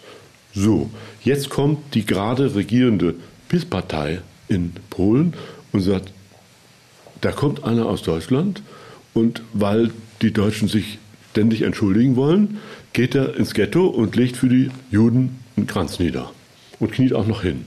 Das passt der PiS-Partei gerade gar nicht, weil sie sagen, 300 Meter weiter links gibt es auch ein Mahnmal für die polnischen Gefallenen. Allerdings nicht des Ghettos, sondern es war ein extra Angriff und das, das Mahnmal ist 300 Meter weiter links. Warum hat er eigentlich nicht, wenn er den Polen was Gutes tun wollte, warum hat er eigentlich nicht da den Kranz niedergelegt? Dass es im Moment in Polen eine durchaus schwierige Auseinandersetzung gibt. Und ich darf Ihnen sagen, dass äh, das von mir konzipierte Projekt im ersten Jahr 2020, also zum 50-jährigen Jubiläum, eindeutig an Covid gescheitert ist. 2021 äh, ist es auch an Covid gescheitert, aber ist auch ein wenig daran gescheitert, dass ich in Polen im Rahmen der Vorbereitung in politische Mühlen geraten bin, die die deutsch-polnische Freundschaft etwas anders bewerten, als wir das vielleicht heute tun, übrigens auch als das meine Freunde in Danzig tun. Danzig ist die letzte freie Stadt Polens gewesen bis 1939. In Danzig hat die PIS-Partei keine 5 Prozent. Danzig fühlt sich als große, freiheitliche, selbstbewusste Stadt und äh, hat große Schwierigkeiten unter der jetzigen Regierung äh, einigermaßen zurechtzukommen. Und in diese Mühlen bin ich dann auch irgendwann geraten, indem nämlich an der Musikhochschule ein neuer Präsident eingesetzt wurde, eingesetzt wurde, der äh, mit dem Projekt nichts mehr zu tun haben wollte, obwohl wir Verträge hatten und alles Mögliche. Das heißt, so ein Kniefall wird dann auch, äh, ja, es hängt von der Zeit ab, wie er gerade be bewertet wird oder beurteilt wird. Und damit, Sonja Nelica, wären wir jetzt mitten in der Machtdebatte. Ähm, Sie hatten es vorhin schon mal ganz kurz angerissen. Wer bestimmt denn, was ein Wahrzeichen ist und was es bedeutet? Ja, das ist eine sehr wichtige Frage, wie ich finde, die man unbedingt stellen sollte, wenn man über Wahrzeichen oder Zeichenhaftigkeit in der Architektur diskutiert. Denn es ist ja auch ein Fakt, dass Bauen etwas ist, was große Ressourcen bindet. Und wenn man ein Monument setzen will, muss man in der Regel über Macht und Geld verfügen. Ja. Und es gibt viele andere Akteure in Gesellschaften, die nicht über diese Ressourcen verfügen und dementsprechend nicht die Macht haben, Denkmale zu setzen. Und wir haben ja in den letzten Jahren erlebt, dass verstärkt diese Debatte geführt wurde, wer setzt eigentlich Denkmale? Wer bestimmt, was in den Museen liegt? Wem gehört das überhaupt? Ja, denken Sie an die ganze Postkolonialismusdebatte oder denken Sie an die ähm, Black Lives Matters Bewegung in den USA mit ihren Denkmalstürzen etc. etc.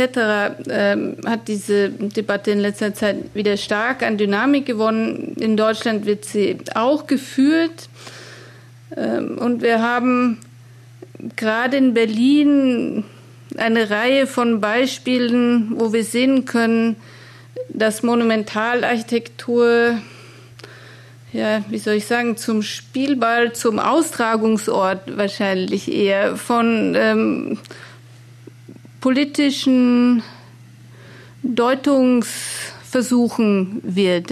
Ich könnte als ein Beispiel das alle kennen, das Brandenburger Tor nennen. Ne? Errichtet eigentlich Ende des 18. Jahrhunderts vom Preußenkönig, um seine, seinen Machtanspruch zu untermauern und in, mit einem Rückgriff auf die griechische Klassik, ja, auf die Antike, ist dieses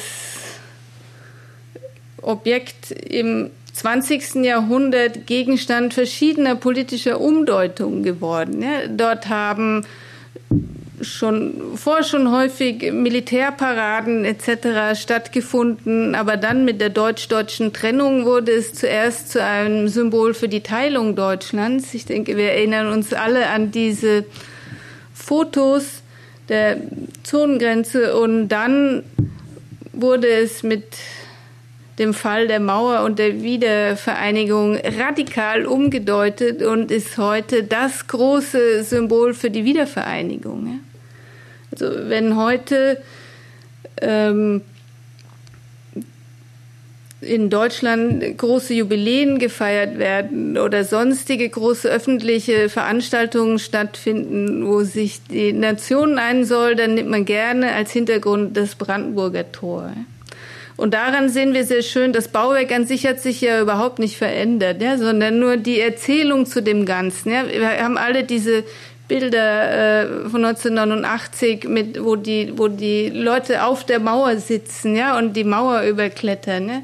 Und jeder kennt diese Bilder und es läuft einem heute immer noch kalt den Rücken unter, wenn man das sieht oder so. Es ist unglaublich ein emotionaler Moment und das zeigt nur, dass die Verbindung von solchen Bauwerken und den Erzählungen eigentlich ziemlich beliebig ist. Die Form dieses Bauwerks sagt an sich überhaupt nichts Politisches aus, sondern es muss immer ein Narrativ herumgebildet werden, es muss Rituale geben, die das Ganze deuten und dann kann ein Bauwerk ein sehr dauerhaftes Wahrzeichen werden.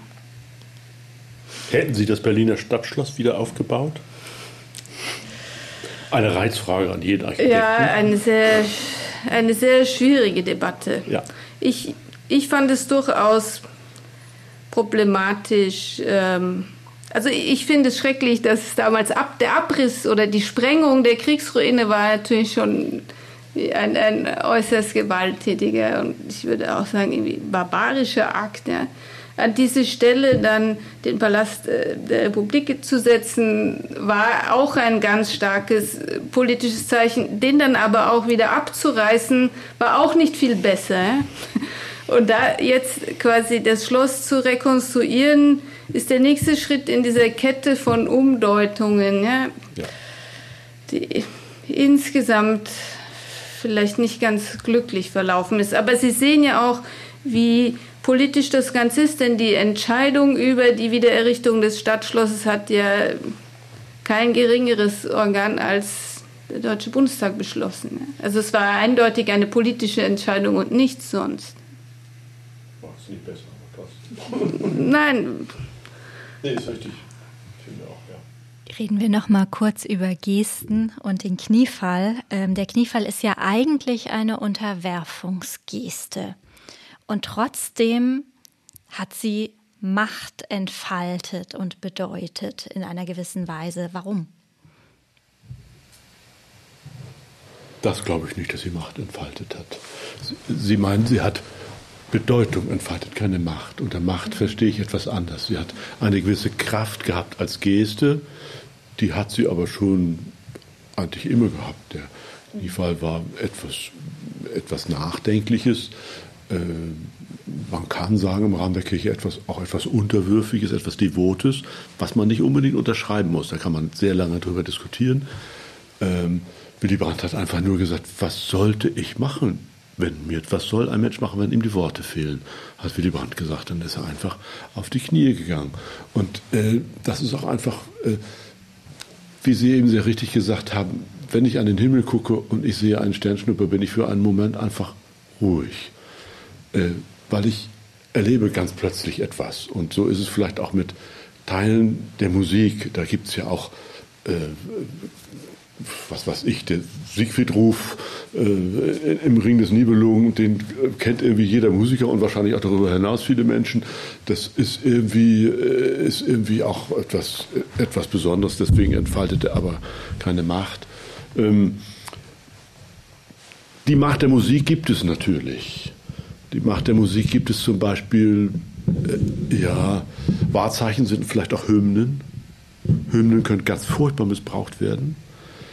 Äh, es gibt die Macht der Musik im extrem rechten Bereich. Es gibt in unserem Bereich lange wissenschaftliche Untersuchungen, dass äh, extrem rechtsdenkende Bevölkerungsteile durch Musik gewonnen werden.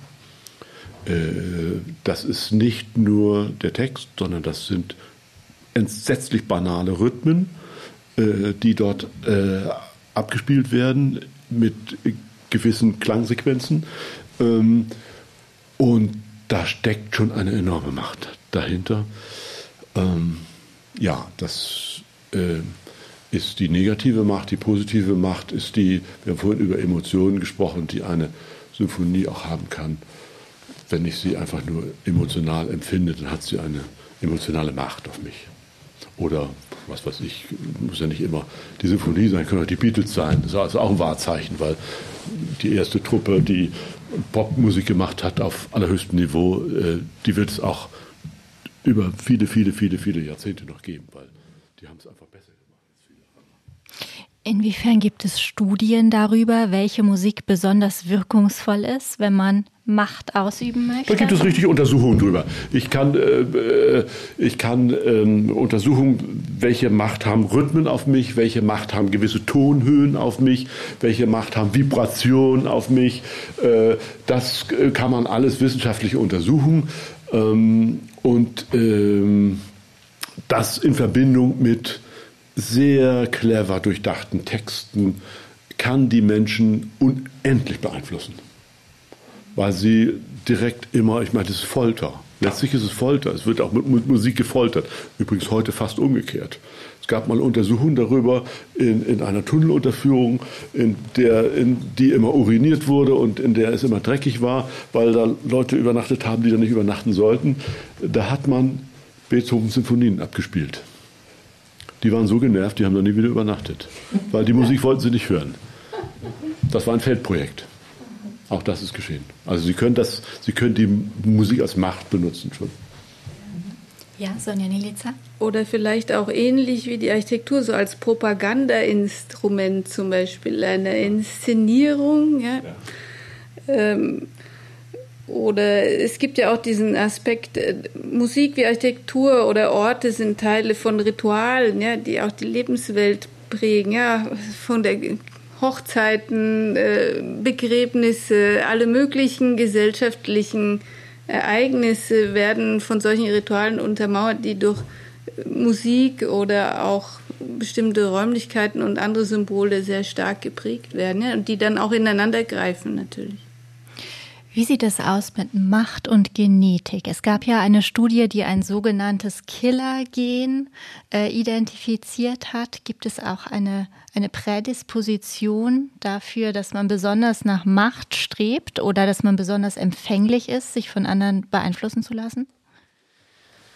Also, wie ich vorhin schon mal sagte, es ist ja so, dass die äh, Genetik leider bis jetzt zumindest immer in erstaunlicher Geschwindigkeit für ganz dunkle und schlechte Gedanken ausgenutzt wurde. Und man, wenn man sich überlegt, nur 80 Jahre nachdem äh, äh, Mendel die Mendelschen Gesetze gefunden hat in Brünn, ähm, sind und in seinem Namen vermeintlich unter pseudowissenschaftlichen Gründen in Auschwitz Juden vergast und Zwillingsexperimente gemacht worden. Also es äh, unterliegt in dem Fall ganz ähnlich wie ähm, es jetzt auch gesagt wurde bei anderen Mahnmal, Malen äh, oder Mälern äh, der Interpretation der in dem Fall herrschenden Klasse oder herrschenden Wissenschaftskultur. Ähm, um das jetzt zu beantworten, die Frage direkt, gibt es ein Gen ähm, für Aggressivität oder gibt es eine genetische Ursache für äh, Machtstreben? Und ist die Antwort, bis jetzt ist uns nichts bekannt. Ne? Auch die gängige Frage ist auch, gibt es ein Gen, was jemanden sehr intelligent macht, dann sind wir ähm, da kein Stück näher. Wir wissen es nicht. Aber was wir wissen, wir lernen meistens vom Gegenteil. Wir wissen, dass Mutationen oder Veränderungen in bestimmten Genen führen dazu, dass man unterdurchschnittlich intelligent ist. Ne? Also es gibt Gene, wenn man dort eine Mutation trägt, hat man eine geistige Behinderung. Oder es gibt Gene, ähm, wenn man dort eine Mutation trägt, ist man, wie gesagt, anfällig für bestimmte Erkrankungen, hat einen Immundefekt. Ähm, aber bis jetzt funktioniert es eigentlich nur so rum und wir können keine positive ähm, Selektion zurzeit treffen. Und das ist, glaube ich, auch gut so. Ähm, genau. Und es ist ja wahrscheinlich auch bekannt, dass mittlerweile wir äh, mittels einer sogenannten Genschere, CRISPR nennt sich das, dafür gab es vor zwei Jahren den Nobelpreis, das Genom eines Tieres, aber auch des Menschen fast beliebig verändern können. Und dadurch, dass wir aber so wenig wissen über das Genom, ist es zurzeit noch einfach gar nicht sicher, das zu tun. Und das hat ein Wissenschaftler in China zwei Kinder, zwei Zwillingspaare mittels dieser Genschere so verändert, dass sie ähm, genetisch immun sind gegen HIV. Gleichzeitig hat er mit dieser Genschere an anderen Stellen wieder Fehler eingebaut. Also das zeigt nur A, dass die Methode nicht ähm, sicher ist und zweitens, dass wir noch gar nicht so genau wissen, was wir machen. Und ähm, deswegen sagen wir eigentlich, ähm, wir halten uns zurück und beschreiben erstmal und beschäftigen uns nur mit diesen negativen Folgen, also das heißt mit den Unfällen, wo wir sagen, dort ist eine unterdurchschnittliche Immunantwort oder Intelligenz. Aber das im Gegenteil, was jetzt das besonders ausmacht, was einen schlau macht, mutig, stark, das wissen wir nicht. Welche Konsequenzen hatte das denn für die Kinder? Genau, die Kinder sind jetzt ungefähr vier Jahre alt. Es sind äh, zwei Zwillingspaare und der äh, nennt sich Dr. He, ist dafür auch wissenschaftlich geächtet worden weltweit. Es sitzt mittlerweile im Gefängnis in China, ihm wurde alle seine wissenschaftlichen Ehren aberkannt. Und ähm, es war gerade vor zwei Monaten ein Artikel in einer unserer Fachzeitschriften Nature Biotechnology, was jetzt aus diesen Kindern eigentlich geworden ist. Und soweit wir wissen, die werden natürlich geschützt und äh, ist auch gut, dass das nicht bekannt ist, wer die wirklich sind aber leben die ein normales Leben soweit. Und ähm, unterm Strich ist es der Ehrgeiz dieses Wissenschaftlers gewesen. Er wollte damit weltberühmt werden, ist er auch. Ne? Also es ist aber leider ganz im negativen Sinne, ist ja manchmal leichter als im positiven Sinne. Und ähm, ich denke, er hat den Kindern keinen Gefallen getan, weil die genetischen Sequenzen sind mittlerweile bekannt. Wir wissen, dass diese Kinder jetzt nicht mehr HIV bekommen können, aber es ist unklar, ob sie nicht an anderen Stellen, wie gesagt, Varianten tragen, die jetzt zu anderen Erkrankungen führen. Aber erstmal muss man davon ausgehen, dass die Kinder gesund sind. Aber ich kann nur noch mal davon abraten, also ich unterstütze das und auch sonst kein seriöser Wissenschaftler unterstützt so eine ähm, genetischen Manipulationen von menschlichen Embryonen im Bereich Veterinärmedizin und auch ähm, grüne Agrartechnik sehen das viele sehr, sehr anders. Ne? Dort sehen das viele als enormes Potenzial. Aber ähm, dazu kann ich jetzt wenig sagen. Ich bin Humangenetiker. Ähm, da sprechen Sie aber auch schon äh, wieder einen, einen weiteren Block an, und zwar den Menschen als Wahrzeichen. Wenn wir jetzt ähm, Professor Drosten anschauen, wenn wir Marie Curie anschauen, Stephen Hawking, Beethoven oder offensichtlich auch Professor He, auch wenn er nicht ganz so bekannt geworden ist, ähm, dann sehen wir ganz, ganz viele Menschen, die zu den zu Wahrzeichen ihres Fachgebiets wurden. Finden Sie das erstrebenswert? Ähm, also es ist so, man muss ja ehrlich sein, alle, die in die Wissenschaft gehen, sind primär äh, eitle Menschen, sonst würden sie wahrscheinlich was irgendwo hingehen, wo sie mehr Geld verdienen. Aber ähm, äh, Wissenschaft hat ja was damit zu tun, dass man versucht, natürlich primär ähm, irgendwas rauszufinden, aber man möchte es dann im Rahmen seiner Kollegen oder am besten auch im größeren Rahmen veröffentlichen und dafür dann die wissenschaftlichen Lorbeeren ernten. Und das, glaube ich, so funktioniert Wissenschaft äh, und das ist auch okay. Es sollte aber kein Selbstzweck sein, weil das ist absolut gefährlich. Und äh, wie gesagt, wie ich das eben gesagt habe, Dr. He ist sicher bekannt geworden und auch sehr, sehr bekannt, aber äh, in unserem Bereich zumindest, aber nicht zum Richtigen. Was anderes ähm, ist es aber, wenn man so wie, ich finde es interessant, dass Sie jetzt Herrn Drosten schon in gleicher Linie mit Marie Curie nennen, aber es ist ja gut, ähm, dass Herr Drosten sich jetzt im Rahmen, der ist mit Sicherheit auch ein eitler Mensch, trotzdem ist er ein, A, ein exzellenter Wissenschaftler und B, der ähm, Wissenschaft in dem Sinne verpflichtet und auch den anderen Menschen, ähm, dass er darüber Auskunft gibt nach bestem Wissen und Gewissen. Es ist jetzt auch eine Extremsituation, aber auch andere Wissenschaftler sollten das tun, denn wir forschen alle auf Steuergeldern und unsere Aufgabe ist es, wir können bestimmte kleine Bereiche, ne, und das auch bei Drosten ja so, nur diesen einen, er hatte, wir haben das Glück, dass wir nur einen Experten für genau dieses Virus hatten, ähm, ähm, dass er sich dort auskennt. Für viele andere Bereiche kennt er sich gar nicht aus. Und dann war es aus meiner Sicht in dem Fall seine Pflicht, sich so in den, ähm, in den Fokus zu stellen. Und er zahlt dafür ja auch jeden Tag. Also ich denke mal, wahrscheinlich steht er unter Polizeischutz und äh, er hat sicher Angst auch um seine Familie. Trotzdem hat er, glaube ich, haben wir ein großes Glück, dass wir so verantwortungsvolle Wissenschaftler, und das macht ja nicht nur er, sondern viele andere tausend weltweit, die sich immer wieder ähm, im Rahmen ähm, dieser Debatte einschalten. Nicht nur aus Liebe zur Wissenschaft, sondern auch aus Eitelkeit. Aber solange sie das äh, wissenschaftlich tun, finde ich das völlig okay. Und um die Frage zu Ende zu finde ich das unterstützend wert, dass Leute zum äh, Symbol ihrer Wissenschaft werden, würde ich sagen, es ähm, ist vertretbar, dass sie das tun, aber die Grundmotivation sollte die sein, die Liebe oder die Suche nach der wissenschaftlichen Wahrheit und nicht nach dem Fame. Nach der Wahrheit, nicht nach dem Wahrzeichen. Genau. Naja, das ist auch zumindest die Hälfte des Wortes. Eben. Gilt das für die Musik auch? Naja, das ist, ist wie, wie mit Wissenschaftlern im Sport und in der Musik. Äh, will man der Beste sein. Wer, wer, wer auf den Tennisplatz geht äh, und sagt, ich will gar nicht gewinnen, der braucht zu keinem Wettkampf zu fahren. Ich, das wird jeder Mediziner jederzeit äh, bescheinigen. Und wenn ich auf die Bühne gehe und äh, mich am liebsten beim Publikum entschuldigen möchte, äh, dass ich heute nicht so gut drauf bin, dann sollte ich lieber nicht auf die Bühne gehen. Also äh, wollen wir natürlich schon die Besten sein, beziehungsweise die beste Leistung bringen. Deswegen habe ich eben die Anmerkung gemacht, es ist die Wahrheit und nicht ein Wahrzeichen. Wir werden dadurch, dass wir etwas gut machen, nicht unbedingt zum Wahrzeichen. Ich glaube, da überschätzen wir uns selbst maßlos. Äh, ich habe Vorbilder, äh, ob das jetzt Herr Beethoven oder Herr Mozart ist, ob das jetzt wirklich Wahrzeichen, ja, das sind vielleicht Wahrzeichen für klassische Musik, die länger dauern als andere Wahrzeichen, aber auch die Beatles sind für mich ein Wahrzeichen. Oder, oder, oder wenn ich wenn ich äh, irgendwo ähm, im, im brasilianischen Urwald bin und irgendwelche Urgesänge von Menschen höre, die ich vorher noch nie mal gekannt habe, als, als, als Gruppe, und die machen etwas, was ich überhaupt nicht kenne, dann sind das für mich plötzlich ganz große einmalige Dinge. Deswegen wird das aber noch lange nicht zum Wahrzeichen. Also ich glaube, da sollten wir uns mal alle nicht überschätzen. Auch wenn ich einen wunderbaren Turm baue, äh, dann bin ich ein wunderbarer Architekt und ich habe Tolles getan für die Gesellschaft. Ähm, ja.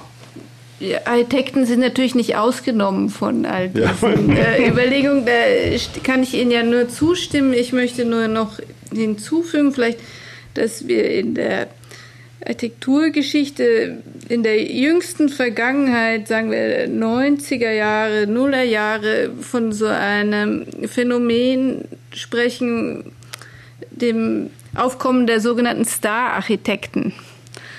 Und das ist ähm, anders als in der Moderne zum Beispiel, wo es natürlich auch Architekten gab, die Stars waren, war das Neue an, an dieser Generation von Star-Architekten in Anführungszeichen, dass äh, sich ja auch der Anspruch herausgebildet hat, dass diese Star-Architekten eine so eindeutige architektonische Handschrift haben oder das zumindest sich zugute gehalten haben, dass man jedes Gebäude von ihnen als ersten Blick als einen Entwurf von ihnen erkennt.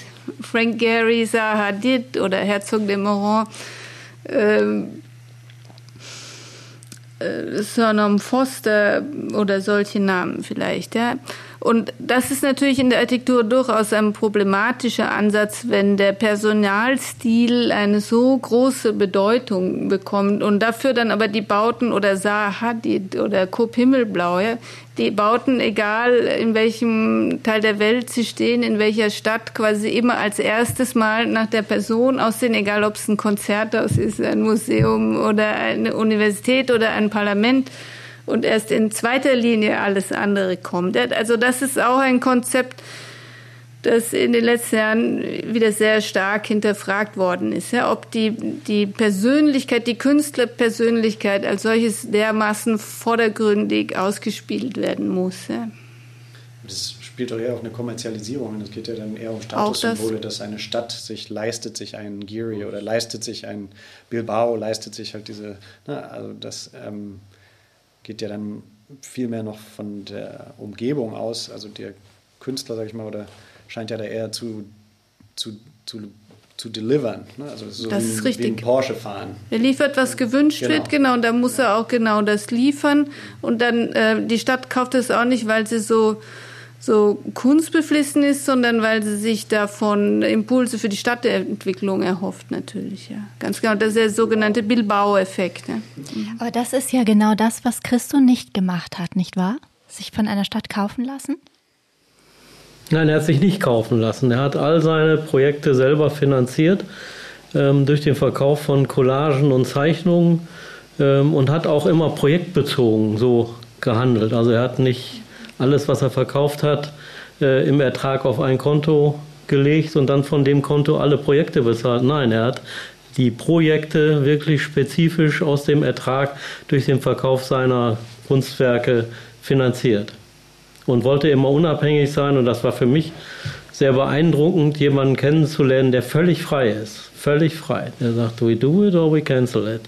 Und äh, hat zum Beispiel bei dem bei einem weiteren großen Projekt, was wir leider nicht realisiert haben, ähm, äh, das in der Arkansas River in äh, Colorado sollte über knapp 10 Kilometer überdeckt werden äh, mit Stoff und da war er auch schon um die 20 Jahre dran und in dem Augenblick, als ähm, der vorherige Präsident, als, als äh, na, wie heißt er?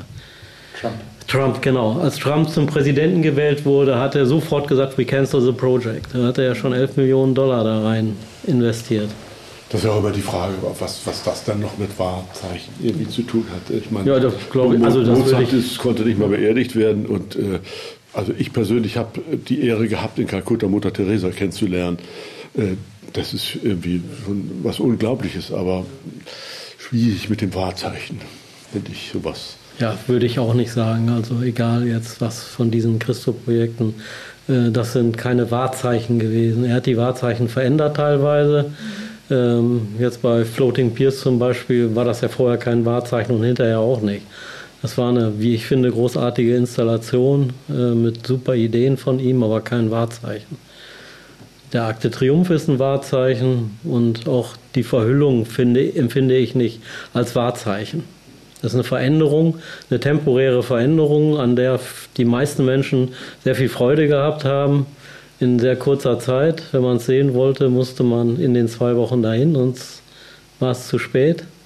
Und das hat Christo ja immer gesagt, äh, also Kunst ist vergänglich und äh, wer meine Kunstwerke, meine großen Installationen sehen will, der muss einfach kommen, wenn sie da stattfinden. Ich werde das nicht verlängern. Und ich persönlich glaube auch, er hat das nur für sich gemacht. Da hat es bestimmt viele Städte gegeben, die bei ihm angeklopft haben und gefragt haben, können Sie uns nicht das und das verhüllen? Ne? Können wir das in kann Lübeck ich mir vorstellen. Mhm. Also, und das ist nur ein kleines Beispiel. Also ganz viele Städte, äh, die gefragt haben, kann er nicht hier die Kirche oder da dieses oder jenes das wollte er nicht. Er hat das ausgesucht mit Jean-Claude zusammen, solange sie noch lebte und hat das dann intensiv verfolgt und so unruhig er auf der einen Seite war, hochnervös, nicht so einfach mit ihm zusammenzuarbeiten, äh, sehr äh, bis hin zu, ja, ja, also Engagement ist ja das eine, aber da konnte er auch weit drüber hinausgehen. Ähm, aber so lange waren seine äh, Genehmigungsprozesse so wie beim Reichstag 25 Jahre ungefähr, plus minus ein, zwei Jahre. Oder Pont Neuf oder die Gates oder so. Alles Prozesse, die sehr lange gebraucht haben und das hat er mitgemacht, obwohl er überhaupt kein ruhiger, ausgeglichener Mensch war. Ich habe in der Vorbereitung gelesen, dass er diesen Prozess sogar als Teil seiner Kunst verstanden hat. Also nicht nur die Verhüllung tatsächlich, sondern den Weg dahin über diese Jahrzehnte. Und wahrscheinlich hat er es auch nur so überstanden, wäre jetzt meine Vermutung. War ja ein ähm, äh, Workaholic. Er hat ja wirklich äh, sieben Tage die Woche gearbeitet. Und äh, bei einem Interview hat Jean-Claude mal gesagt, auf die Frage, wann hört, wann hört ihr denn auf? Und dann hat sie gesagt, Künstler hören nicht auf, die sterben. Konnten also ganz pragmatische Antworten geben. Und die hatten ja auch miteinander eine sehr, eine sehr starke Auseinandersetzung, die sie auch nicht versteckt haben. Also da gibt es äh, unzählige Filmausschnitte, wo die sich richtig beschimpfen und anmachen, wo unser eins sagen würde, komm Schatz, das besprechen wir zu Hause in Ruhe. Und dann vor laufender Kamera. Diamanten entstehen unter Druck, nicht ja. wahr? Ich würde gerne eine Abschlussrunde machen und äh, jeden von Ihnen nochmal fragen, was sein oder Ihr Lieblingswahrzeichen ist. Sonja Niliza. Und warum natürlich? Oh, das fällt mir schwer jetzt ad hoc zu beantworten. Schauen Sie, jetzt habe ich äh, die ganze Zeit als Expertin äh, gesprochen für Wahrzeichen in der Architektur. Da fällt es mir schwer, jetzt so ins Persönliche umzuschwenken, muss ich ganz ehrlich sagen. Würde ich jetzt auch nicht tun. Weil, okay. weil äh, das, das Wort Lieblingswahrzeichen gefällt mir schon nicht, weil es kommt gerade darauf an, worüber wir reden. Äh, es kommt aufs Thema an, es kommt auf die Bedeutung für jeden einzelnen Menschen an. Also ich bräuchte dafür ungefähr drei Tage, um herauszufinden, was mein Lieblingswahrzeichen ist und weitere drei Tage, um Ihnen das zu erklären wahrscheinlich. Also das finde ich kompliziert. Alles klar. Möchten die anderen beiden sich bekennen? Also ich habe da kein Problem mit. Ich würde jetzt sagen, das liegt vielleicht auch an der Kürze der Zeit, zu einem geringen zeitlichen Abstand. Ich würde für mich da den Eiffelturm nennen, weil das einfach diese, äh, das, also die Wirkung des Gebäudes, des Turms und die für mich, ich setze mich dann auch damit auseinander, wie war das bei der Konstruktion, bei der Statik ähm, und so, das und das zu dem Zeitpunkt, als das gebaut wurde, nicht heute, wo man den Burj Al Khalifa baut mit 800 sonst wie viel Metern ähm, das ist für mich kein Wahrzeichen, auch wenn es das in Dubai ist, aber das nicht. Aber den Eiffelturm würde ich dann nennen wollen, ja. Mhm, sehr schön. Malte Spielmann, haben Sie ein Lieblingswahrzeichen?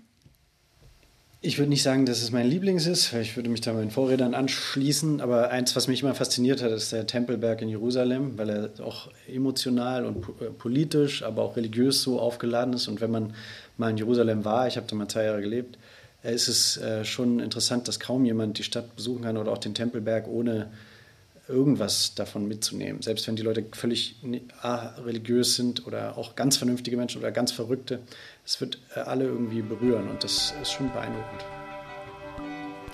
Ja, dann ähm, vielen Dank in die Runde für diese beeindruckenden Impulse und ähm, Blickwinkel aus den unterschiedlichen Perspektiven. Ähm, liebe Hörerinnen und Hörer, das war die Abschlussfolge unserer Staffel Echt wahr. Und äh, wir haben ja 2022 das Wissenschaftsjahr nachgefragt und wir möchten uns dem auch ein Stück weit anschließen und werden uns in der nächsten Staffel mit Nachfragen und Nachdenken beschäftigen. Und äh, die ersten beiden Folgen beschäftigen sich mit Nachhaltigkeit und Unnachgiebigkeit. Falls Sie Fragen zu diesen Themenkomplexen haben, möchten wir Ihnen gerne die Möglichkeit geben, das über unsere Website einzureichen per E-Mail oder eben unter die Social Media Beiträge äh, unseres Podcasts drunter zu posten und äh, wir schauen dann, welche dieser Fragen wir in die nächsten Folgen einfließen lassen können. Bis dahin wünsche ich Ihnen alles Gute und äh, freue mich auf Ihre Impulse. Machen Sie es gut. Gedankensprünge ganz Ohr für Forschung, Kultur und Gesellschaft.